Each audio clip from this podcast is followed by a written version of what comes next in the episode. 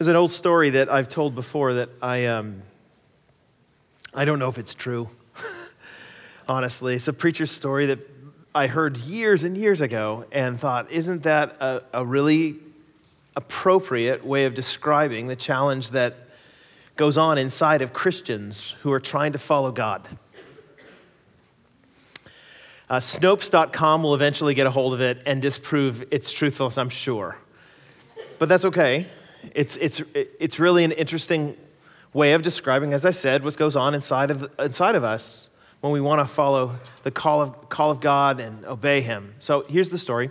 Uh, there's a missionary who works with Native Americans, First Nations people in the United States, and so he he would go and he would go to different villages and he would pre- preach the gospel to those people, and some people would come to faith in Christ, and then he would try to establish a, a church in that place.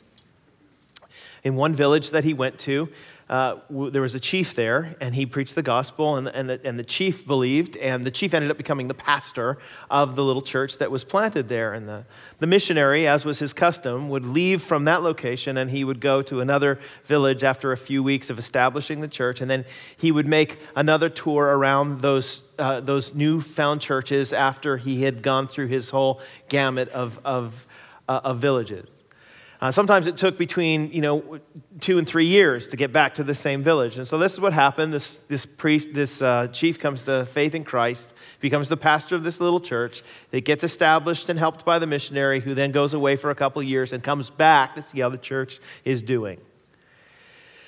When he gets back, they had this big parade for him, and the chief was out in the front, and he was welcoming him into his village. And they were walking along the way to the meeting house where they were going to have some discussions. And the the missionary with his arm around the chief says, So I just, how's it going? And I don't mean how's it going with the village, I mean how's it going with your faith? And the chief said, You know, it's like there are two dogs fighting inside of me. There's a dark dog and there's a light dog. And the dark dog wants me to do all the things that I used to do, the way that I used to live before I came to faith in Jesus. And the light dog is always calling me and urging me to do the opposite. And they're just at each other, fighting all the time. Missionary said, Oh, that's a remarkable way of describing what goes on inside of Christians. If you don't mind me asking, said the missionary, which one of the two is winning? And the, the chief said, Well, whichever one I feed. Now, again, I don't know. Seems a little too trite for it to be probably true. But, you know, I, honestly, it's a, it's a really helpful image these two dogs fighting in, inside of us because that's, that's the way it, it seems if, you've, if you're a Christian here. This is probably how you feel. You know that there's a battle that wages war. When you want to obey God in a particular way, or you want to, you know, turn away from a sinful indulgence or temptation, there's this battle inside of your heart. You know, even in our culture, we have images for this. You know, the little angels that sit on the shoulders. There's a little white angel with his little halo, and then there's the pitchfork red caped dude on the other, and they're whispering in our ears. And so we even use language like we want to appeal to the better angels of our nature and things like that. So we understand that there exists in us a fight. But the, the question that we Christians are plagued with is why is it so hard to obey God? I mean, we've been saved from the penalty of sin. That's what it means to be in Christ, right? The righteousness of Jesus is given to us so that when we stand before God, He does not see us in ourselves, He sees us in Christ. And He attributes the righteous standing of Jesus to us, even if we're not righteous, which we aren't. So we've been saved from the penalty of sin. We will be with God forever because of Christ's finished work. But what about sin's power? How much freedom do we get from sin's power in this life? Are we, are we, are we doomed to failure over and over again? To giving in to the little pitchfork guy, to that dark dog? Or can we have significant victory? Can we walk with God consistently and sinlessly, even? And there's debate about that among Christians. You ever seen that bumper sticker uh, on the back of some cars that says, uh, Christians aren't perfect, just forgiven. I always think that's funny. It's usually on the back of a car that's driving very poorly, right? Don't, don't expect anything more from me. I just, but is that the way it is? Is that essentially the only difference between somebody who's a Christian and somebody who's not a Christian is that the Christian is forgiven? Don't expect any kind of difference in lifestyle or in holiness or anything like that. Or compare that with what my friend who mentored me years ago said in a Monday night Bible study. He told a group of 10 high school kids, and I was one of them. He said to, said to us, Listen, guys, I haven't sinned in weeks. And I said, Until now, right? But is that, there are people who believe that. Listen, that, that the normal Christian life should be kind of a sinless one where you don't give in to temptation pretty much at all. There's no known sin in your life for weeks on end. Or is it somewhere in the middle?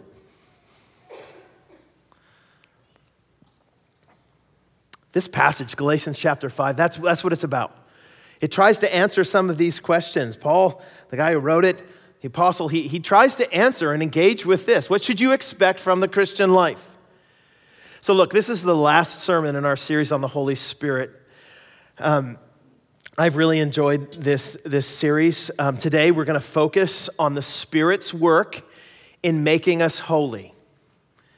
How is it that the Holy Spirit works in us so that we say yes to God when we're tempted with, with sin? So, four steps in this passage. First, the passage is going to describe how we are in a fight. We Christians are in a fight between the flesh and the spirit. Second, what happens then if we choose to side with the flesh? Third, what happens if we choose to side with the Spirit? And then finally, how do we win it?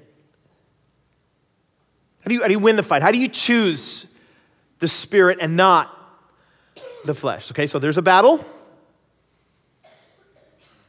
What if you choose the flesh? What if you choose the Spirit? How do we win?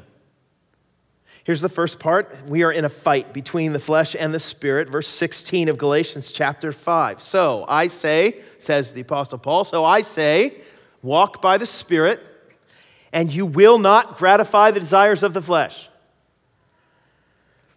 For the flesh desires what is contrary to the Spirit, and the Spirit desires what's contrary to the flesh. See, they're in conflict with one another so that you're not to do whatever you want.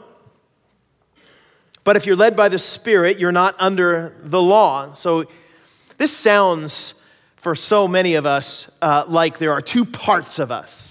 Okay, Paul is describing that there's this fleshly part and then there's this spiritual part, and that there's this battle inside of us that's going on between the fleshly bit and the spiritual bit. That's actually not the way he uses this language. I know it sounds that way, but when Paul uses language of flesh and spirit, he's not talking about two parts of you so much as he's talking about two governing authorities over you. So the, the flesh was your governor, it was your master. Now the spirit is your master, but you live in Paul's language and other places, between the ages. Now, here's what I mean by that language, okay? I'm going to draw my picture because pictures are awesome. So, here's the way that Paul understands basically history. He talks about how there was there's an age that's passing away. So there's an age that's passing away, and that age was governed by the flesh. It will come to an end. When? Well, when Christ returns. And there's an age to come, which we are currently in, he says. You are in the age to come, and it's going to last forever. And he defines that as the age of the Spirit, where the Spirit has authority. And it started when Jesus came the first time. So Christians now live in what's called the overlap of the ages. So, this section in here, we live with two voices calling out to us one that is of the Spirit to do the things that God calls us to do, and one that is of the flesh that is calling us to do what we were prior to we became Christians, and that is kind of the governing authority of the, of the world around us, of the culture around us. So, the point that he's making in this, though, is that how do you define this overlap of the ages? How do you define it? And the answer is tension. The kind of tension that happens to anybody who, who moves from one governing authority, being under one, to, to another governing authority. So, who do you know like that? And the answer is anybody who's ever moved internationally. So now I'd like to take a few moments to share with you my experiences as being an American in Canada. Um, so when I first moved to Canada, because that's what happens, right? Is you move from one authority and one cultural background, and you're adopting a new one. And there's this period between what was and what is and is to come that you feel this uh, tension.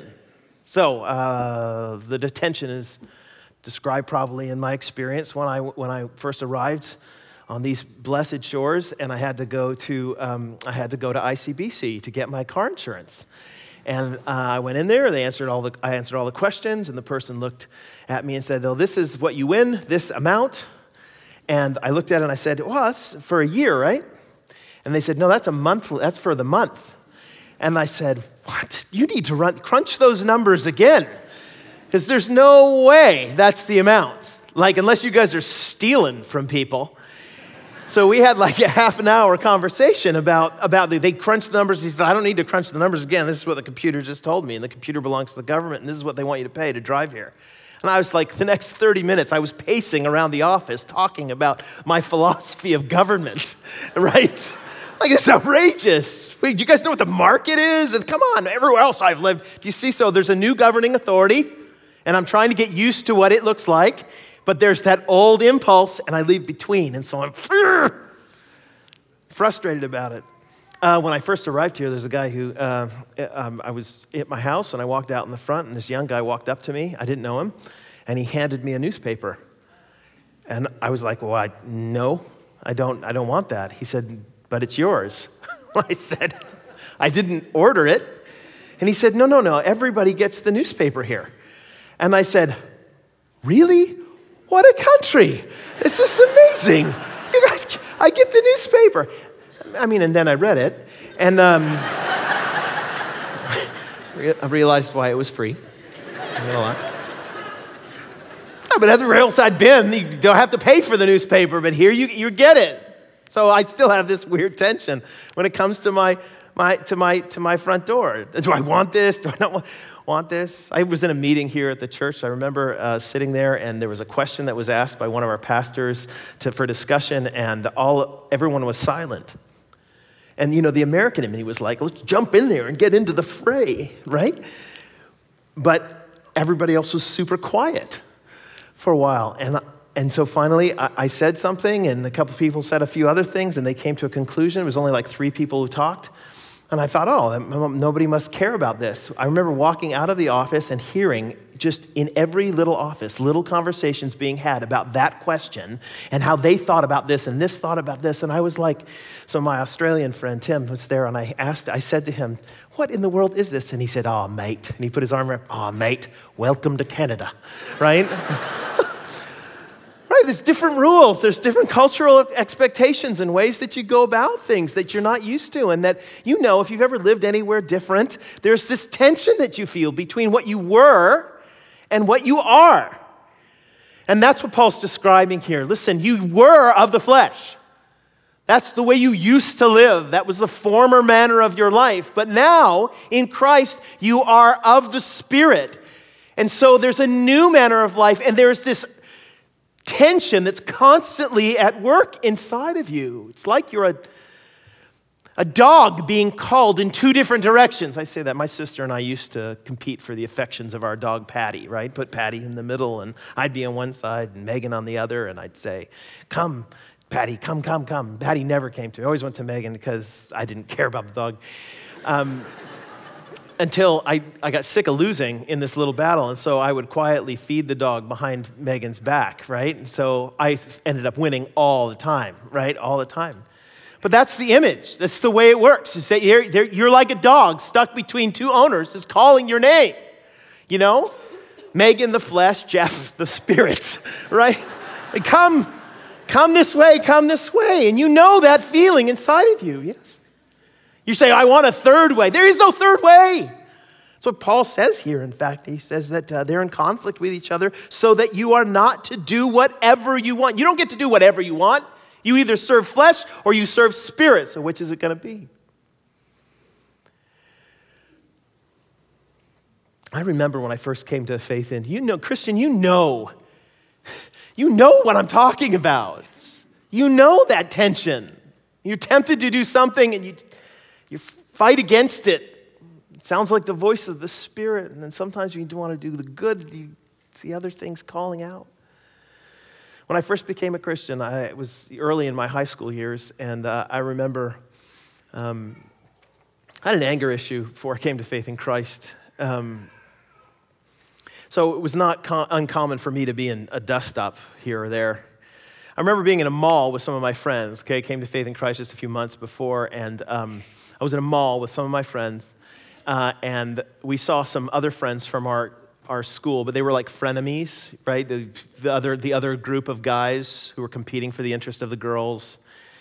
And they were walking by us, and we walked by them. One of them, one of the guys, guy named Tom, he looked at me and he said, "What are you looking at?"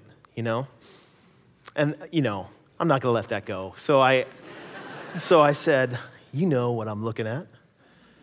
And I walked right up to him, and, you know, you get really close to his thing. I used to do this thing, you get really close to his face, and you, you know, just breathe, get, get good and mad. He pushes me. And then he starts beaking at me, and like he was just beaking at me, and his shoulders were back, and his chin was out there, like just sitting out there. And I was like, right? But there was this before. Now, before I was a Christian, there's no, there's no temp, like, I, you're getting hit. But I, I felt myself go, oh, and the inside of me, there was this like, no, don't do it. And I'd not experienced that before. I was like, wait a minute, what do you mean don't do it? But I want to do it. Well, don't do it. I want to do it. Don't do it. Oh, so I did it. I ended up punching him. I let it he got back up off the ground. I ran into a flower store. No joke, actually. I went into a flower store and I hid there until he, until he left. You know that you know that tension inside of you though. That's what i'm talking about. That's what paul's talking about. This like what you used to be and what you are now and this like oh do i so what happens if you choose the flow? What happens if you punch the guy? What happens if you choose the the the, the dark dog? Well Verse 19. When you side with the flesh, the acts of the flesh, he says, are obvious. I don't need to tell you about them, guys. I mean, I'm going to make a list, Paul says, but like they're, they're clear. The acts of the flesh are obvious. They're sexual immorality, impurity, debauchery, idolatry, witchcraft, hatred, discord, jealousy, fits of rage, selfish ambition, dissensions, factions, envy, drunkenness, orgies and the like, just like the end of it, and the like. Ah, there's a whole bunch of other ones that I could have listed here, but I got tired. I warn you, as I did before, that those who live like this will not inherit the kingdom of God.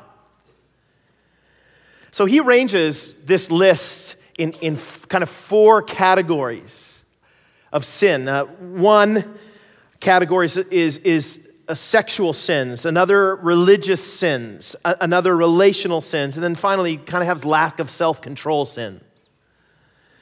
So let's look at each one for a second. First of all, sexual sins. It is, it is interesting that he starts the list with the term sexual immorality, is it not?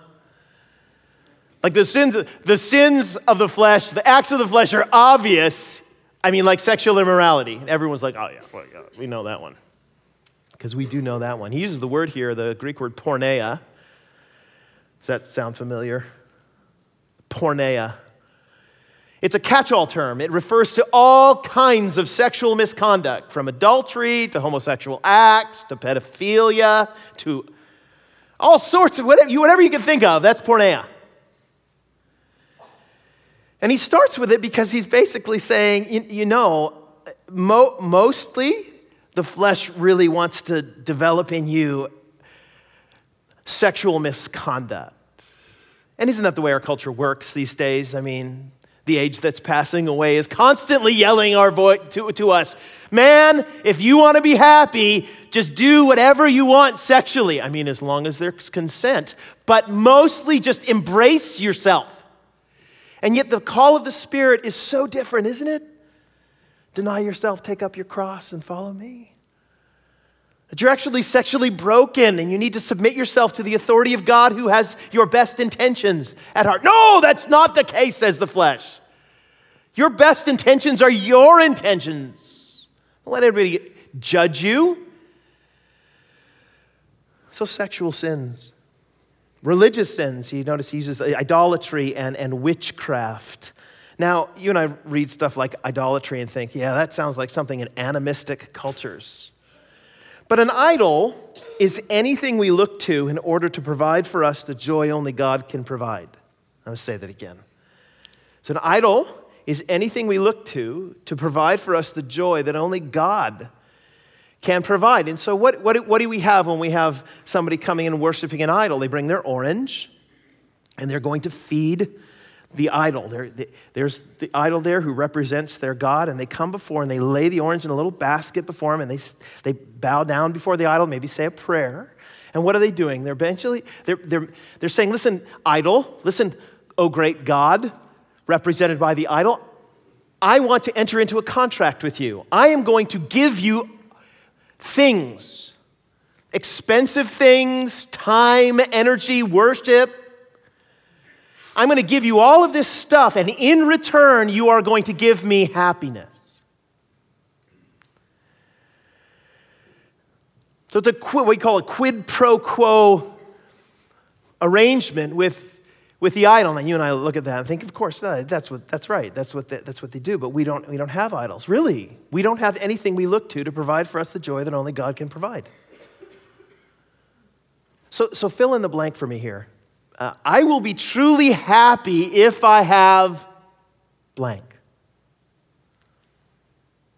I will be truly happy if I have money. I will be truly happy if I have successful children. I will be truly happy if I have hair. I will. I will be truly happy if I have a husband or a spouse, or I'll be truly happy if I have another different spouse. I'll be truly happy if I have eh, this thing. And we give all of our energy to that thing, that blank filling thing. We give everything we've got because we think that if we get it, we'll be truly happy. What do you call that? call that idolatry.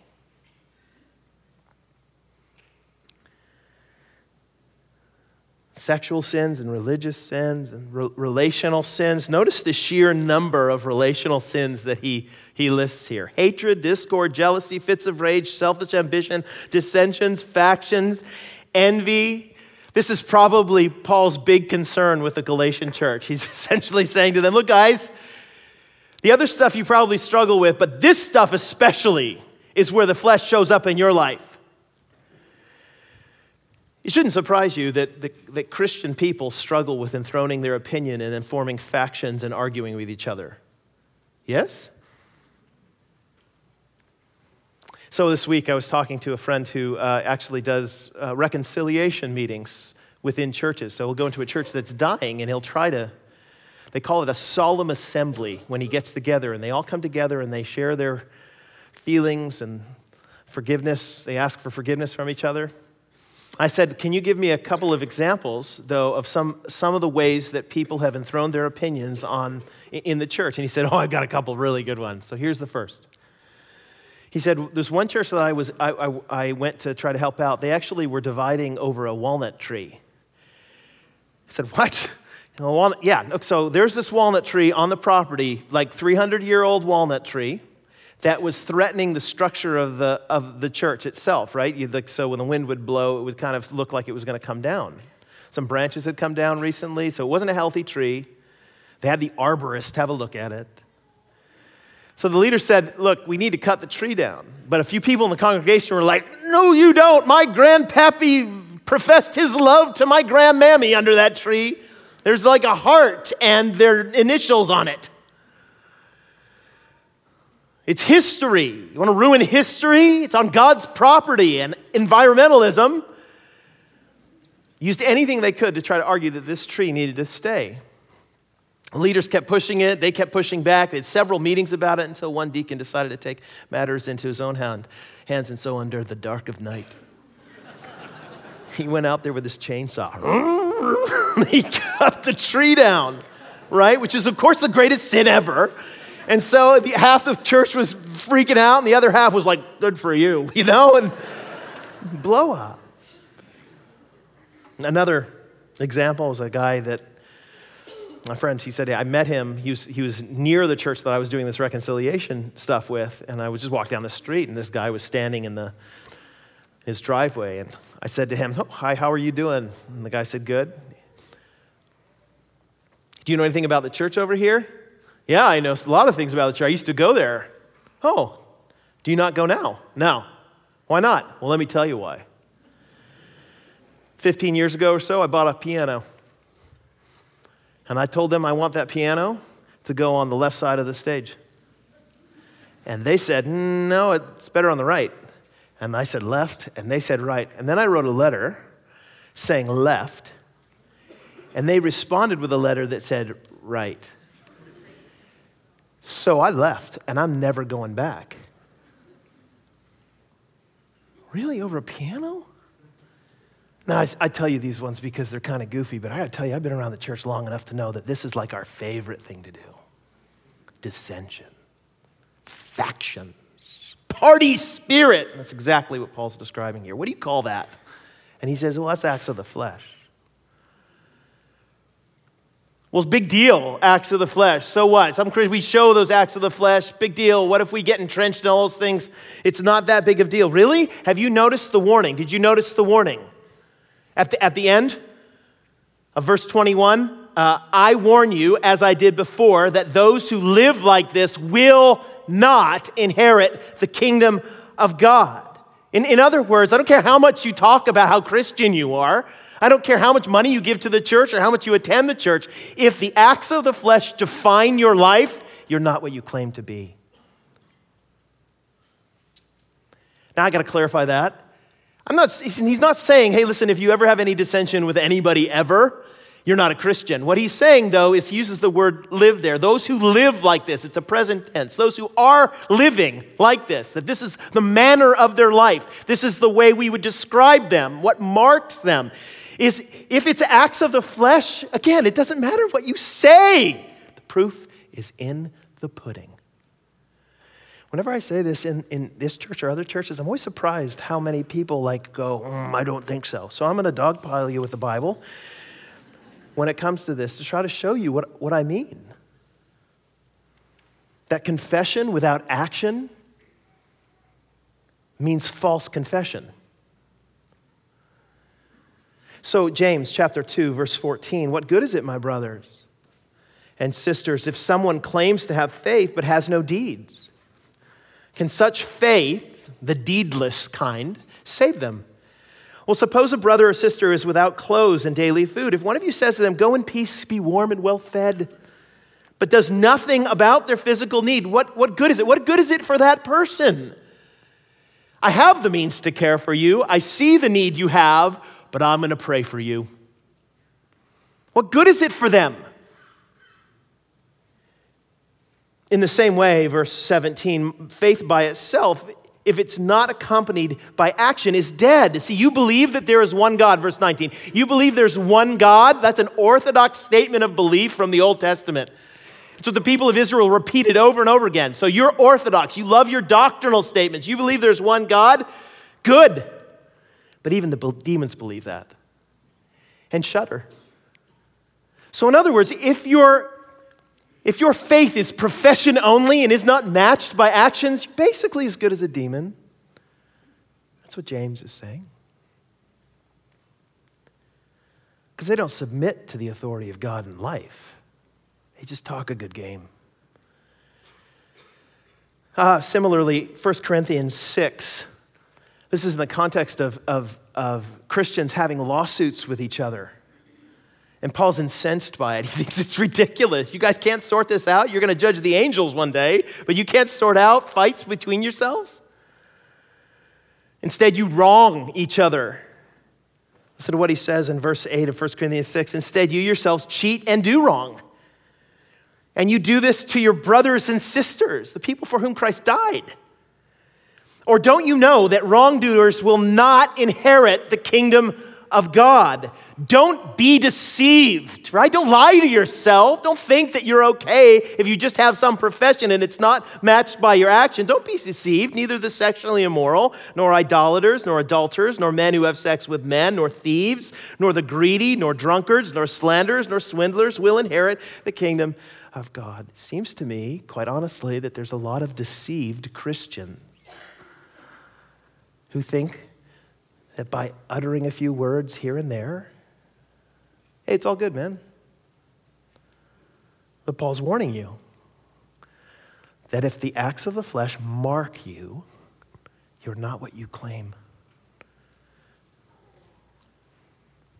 So, what happens then if you choose the Spirit? So, that's bad news, right? The acts of the flesh and choosing the flesh. What, what happens when you choose the Spirit? Well, there's also fruit that shows up, evidence of it that shows up. Verse 22 the fruit of the Spirit is love, joy, peace, forbearance, kindness, goodness, faithfulness, gentleness, and self control. Against such thing, there, there is no law. So you're hiking down your forest path out there in the Okanagan, and you eventually come out to a clearing, and there are some trees over there, and you think, I wonder what kind of trees there are. And you walk over to them, you notice that there are these round red things at the end, and you say, Apple tree in the Okanagan, crazy. You can tell the tree by its fruit. That's, that's Jesus. That's what he said. You can tell a tree by, it, by its fruit. You can tell that it's a flesh tree because it sexual immorality and dissension and discord and and you can tell if it's a spirit tree, a genuine Christian tree. You can tell if it displays what? Well, love. And by that, he means uh, a kind of self sacrificial giving of yourself for others, regardless of the cost, kind of love. That's what marks Christian people. Man, I was reading this week about, I like Christian history, and so I was reading this week about the, um, about the plague of Cyprian in 251 AD. The plague of Cyprian was one of the most dangerous plagues that took over the Roman Empire in the early days. Uh, the disease that people were catching was so contagious that you had a pretty much a 50 50 chance if you came in contact with it. So half of the people came in contact with it died. And in these really crowded cities in the Roman Empire, what you did is you, would say, listen, I don't want to take the risk of of getting sick. And so, if my, my spouse or my children or my brother or sister have this disease, the first thing we do is we push them out the door. So, that's the way you quarantine is you kick them out into the streets. Take all your stuff and get out. The aristocrats and the, the rich people and the government officials, they all took off into the country to their other houses, leaving behind all of their sick relatives to die. You know, the, you know what the Christians did during this time? They would walk down the streets and they would collect the sick people and bring them to their houses. They died for it, many of them. Now, that's what Christians do. You know, when, when people shoot up your mosque in your city, the Christians show up to lend a hand. That's what Christians do. We're children of our Father in heaven who, who makes the rain fall on the just and the unjust alike. That's what, Christ, that's what Christians mar- were marked by love and joy. You know what I mean by joy? The, the, not happiness, you know, not like a plastic smile on your face. I'm so joyful right now. Not, not that so much as a settled state of mind because we know that God, that God loves us. My mother in law is one of my favorite people in the world because no matter what happens in her life, she has a little statement that she gives when she can't manage it anymore. She'll sigh and say, with something heavy happening in her life, or she hears about something heavy, she'll go, The Lord is good. Right. The, Lord is good. I've been in African churches before where they say that that's the way they start their church services. The Lord is good. And people respond all the time. And the others say all the time, the Lord is good. All the time. Even when you can't see it in front, of that's what joy is. It's a knowledge that even though I don't understand what's going on right now, God, I know that beyond this moment, there is a future that is eminently friendly. Love, joy, peace, a commitment to harmony with one another. I've gotten in other fights in my life. Well, when I was in college, I lived with a bunch of guys in a house, seven, seven guys. We called it Xanadu. And uh, so uh, in, this, in this house, uh, my friend Jeff, I was Jeff, and he was Jeff, and uh, he was sitting on the couch one day, and I was sitting on the floor. And we were talking about, I didn't even know what we were talking about, but I said something to make him mad, which is not surprising at all. I had my glasses on because I was studying, and uh, he, was, he was sitting on the couch and he said, Say it again. And I'm sure I said it again. And uh, he just, he just, you know, Jimmy Superfly Snuka off the top. That's a 80s wrestling reference there for you. So, like, he off the top rope, ah, Hulk Hogan to me. Boom. And I remember saying to him out loud while he jumped on me, I was on the ground, uh, and I said, Wait, wait, wait, wait, just let me take my glasses off, right? So I took my glasses off and I put it over here. Okay, let's go. And so we were going forward on the ground, and um, one of our friends pulled him off of me, and I. He went up to his room, which was upstairs.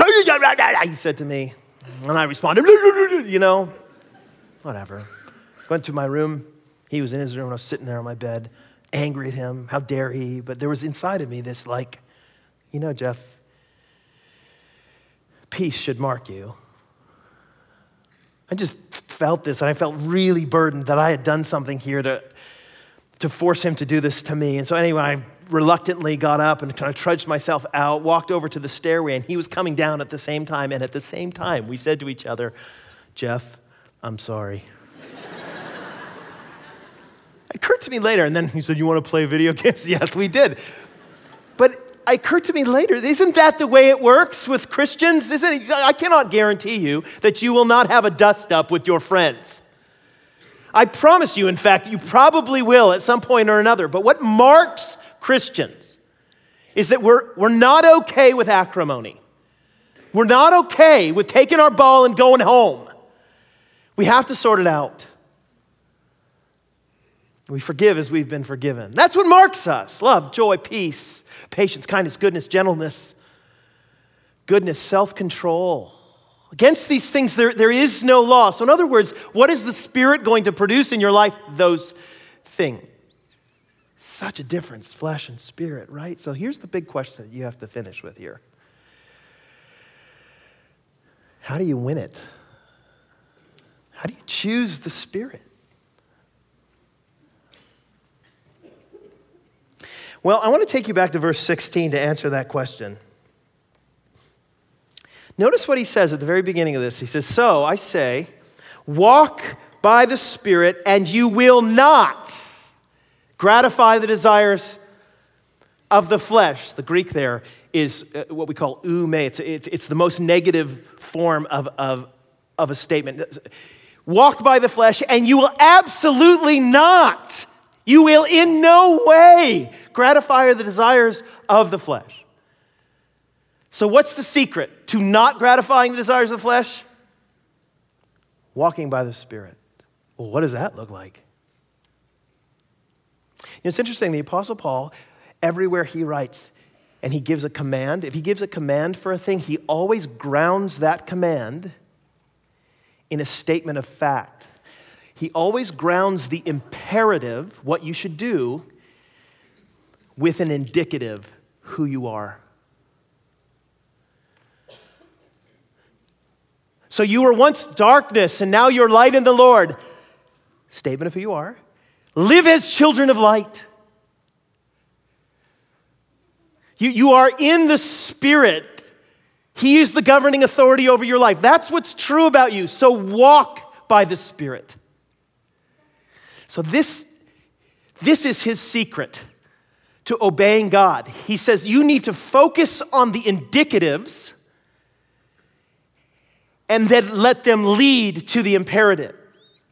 What do I mean by that? Oh, okay, let's, let's just real practically speaking. There, there you are in the middle of your basement, and the, curtains are all drawn and it's late at night and you're struggling because you, you have a computer and you're thinking about looking at pornography in this one moment. You feel inside of you this tension between spirit and flesh calling you. You know you don't want to, and yet it's so appealing and you're fighting back and forth. So, what do you do? Well, you start by recognizing who you are with the indicative. Who am I? Well, I can give you some things. I'm free. The master called the flesh does not own you any longer. You've been delivered from his clutches. You don't need to answer that call. You, in fact, were bought with a price. You, are a ma- you have a new master who calls you to honor him with your body because he purchased you.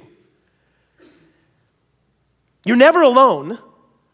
You think you're alone, but the Spirit is indwelling you. That's what's true about you, that everything you look at, the Spirit is seeing, and everything you do, the Spirit is witnessing. Those are all true statements about you. Those are the indicatives. What should you do then?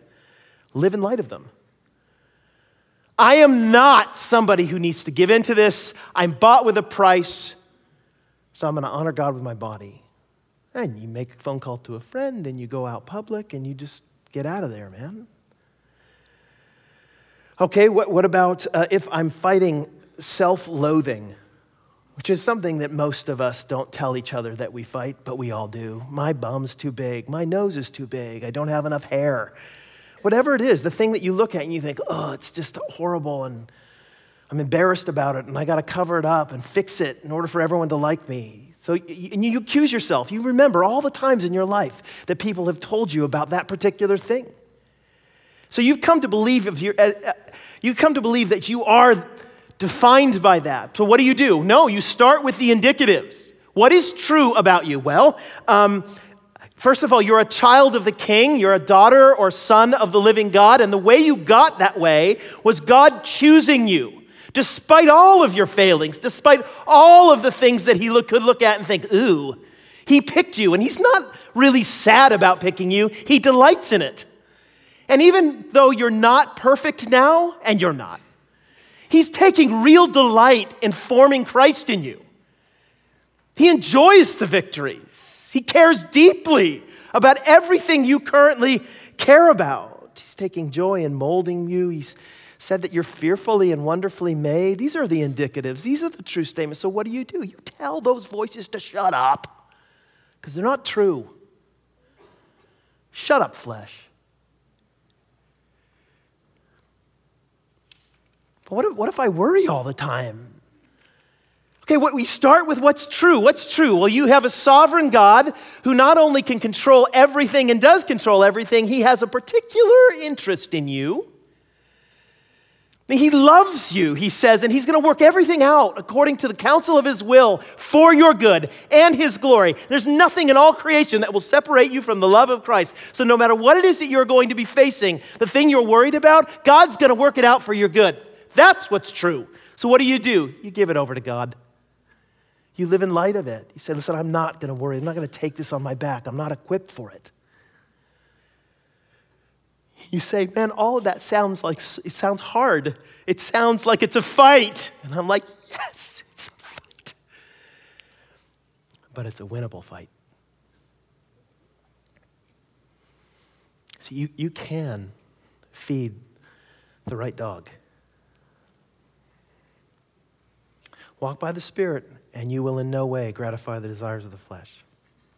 Let me pray for us. Father, I'm thankful for your grace and for this passage and for it rounding off this series on the Holy Spirit. And Spirit, would you empower us to do what's described here? We don't want to gratify the desires of the flesh, Father. We want our lives to be marked by the fruit of the Spirit. Would you make it so? Despite us, we pray, would you make it so? In Christ's name we pray. Amen.